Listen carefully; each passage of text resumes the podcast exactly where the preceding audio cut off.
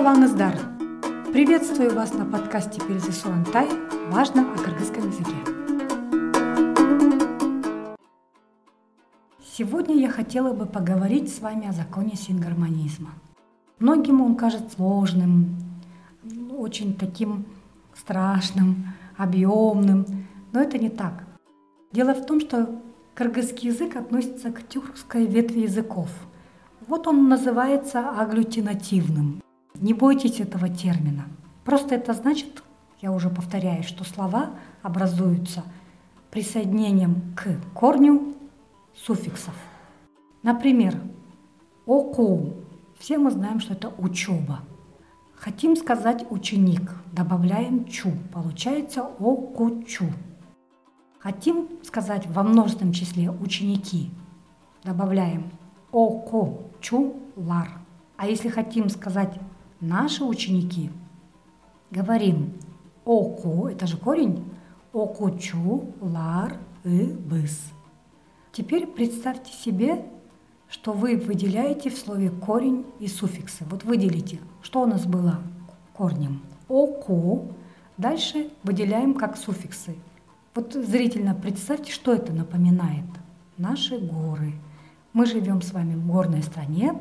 Вот и слова наши напоминают наши любимые горы. Ну, это вам так, чтобы вам зрительно было представить легче. Итак, что же такое сингармонизм? Чтобы ответить на этот вопрос, я хочу вам предложить вот такую небольшую сказку. В красивых горах жили-были наши буквы, весь наш алфавит кыргызский. Жили они по родоплеменным законам. Ну, например, на одном джайло жили наши звонкие согласные. Это какие? Мы все знаем. Б, В, Г, Д, Ж, З, Л, М, Н, Н, Р, И и краткая. А на другом джейло жили все только глухие согласные. П, Ф, К, Т, Ш, С, Х, Ч, Щ. Ну вот видите, они же все согласные так, все они буквы, все согласные, но все равно они жили раздельно. На одном джайло жили только звонкие, на другом только глухие. А еще неподалеку жили только гласные буквы, которые делились на твердые и мягкие – ну, твердые гласные это А, О, У, И. Мягкие гласные И, Е, Ö, Ü. Вот они, казалось бы, все мягкие, но они вот так вот и делились. Жили они отдельно. Также рядом с ними, но все равно отдельно, жили долгие гласные А, О, У. И мягкие долгие гласные Ö, Ü, Э. Все эти буквы подчинялись и до сих пор подчиняются закону сингармонизма.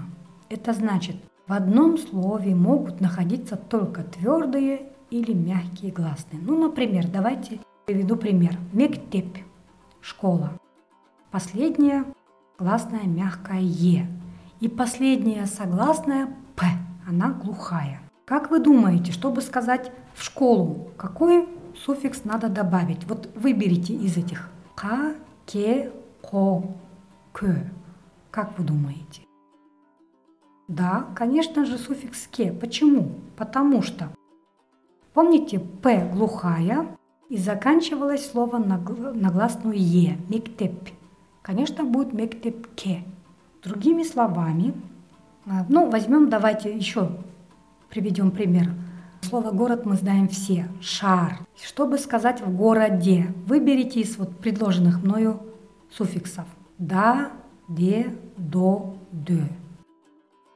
Если вы выбрали суффикс «да», получается «шарда» в городе. Мы все говорим «мен шарда джашайм» – «я живу в городе». Вот почему «шарда», а потому что слово заканчивается на «р», она не глухая, рядом гласная твердая «а». Поэтому и дальше будет шар «да». Вот это и есть закон сингармонизма. Этот закон никогда не нарушают буквы. Другими словами, я всегда у себя на курсах шучу. Как рот открыли, так рот надо и закрыть. И все, ничего сложного.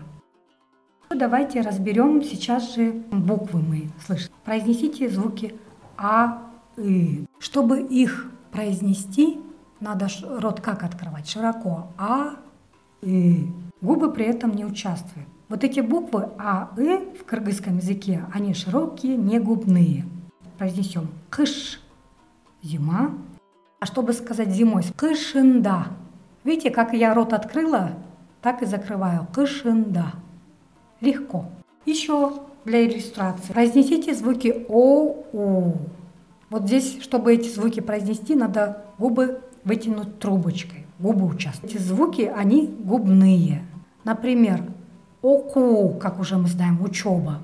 Ученик окучу. Мы же не сказали окуча или окучи. Кыргызам это трудно. Ну, это артикуляция. Не, не то, что трудно, могут произнести, но по артикуляции так было задумано. Помните правило, как рот открыл, так и закрывай. Окучу. Дальше произносите звуки И и Е. Здесь губы не участвуют. Эти буквы не губные. Например, игилик. Это успех. Допустим, всегда мы слышим игилик калайм, желаю успеха. А чтобы успехов было, что мы должны сказать? Игиликтар, игиликтор или игиликтер, игиликтер. Ну, конечно, как губы открыли, как рот открываем. Игиликтер. Вот и получилось успехи. Произнесите теперь э, ü. Губы участвуют очень активно. Например, все мы знаем слово цветок, гуль. А чтобы сказать цветы, ну-ка, гульдер, потому что «ü» губная будет дружить всегда с «ы» – гульдер. Еще один пример. Как мы помним, оку – учеба, окучу – ученик, окучолар – ученики, окучларывыз – наши ученики и окучуларывызга. Смотрите, как легко. Окучуларывызга. Как видим на этом примере, слова стоят, состоят только из твердых гласных – Видите, оку только твердые. Окучу губные. Лар это суффикс множественного числа, окучулар. А дальше уже последнее а и уже близкое а дружит с и всегда. Вот и все. Окучулар и высха. Тоже самое.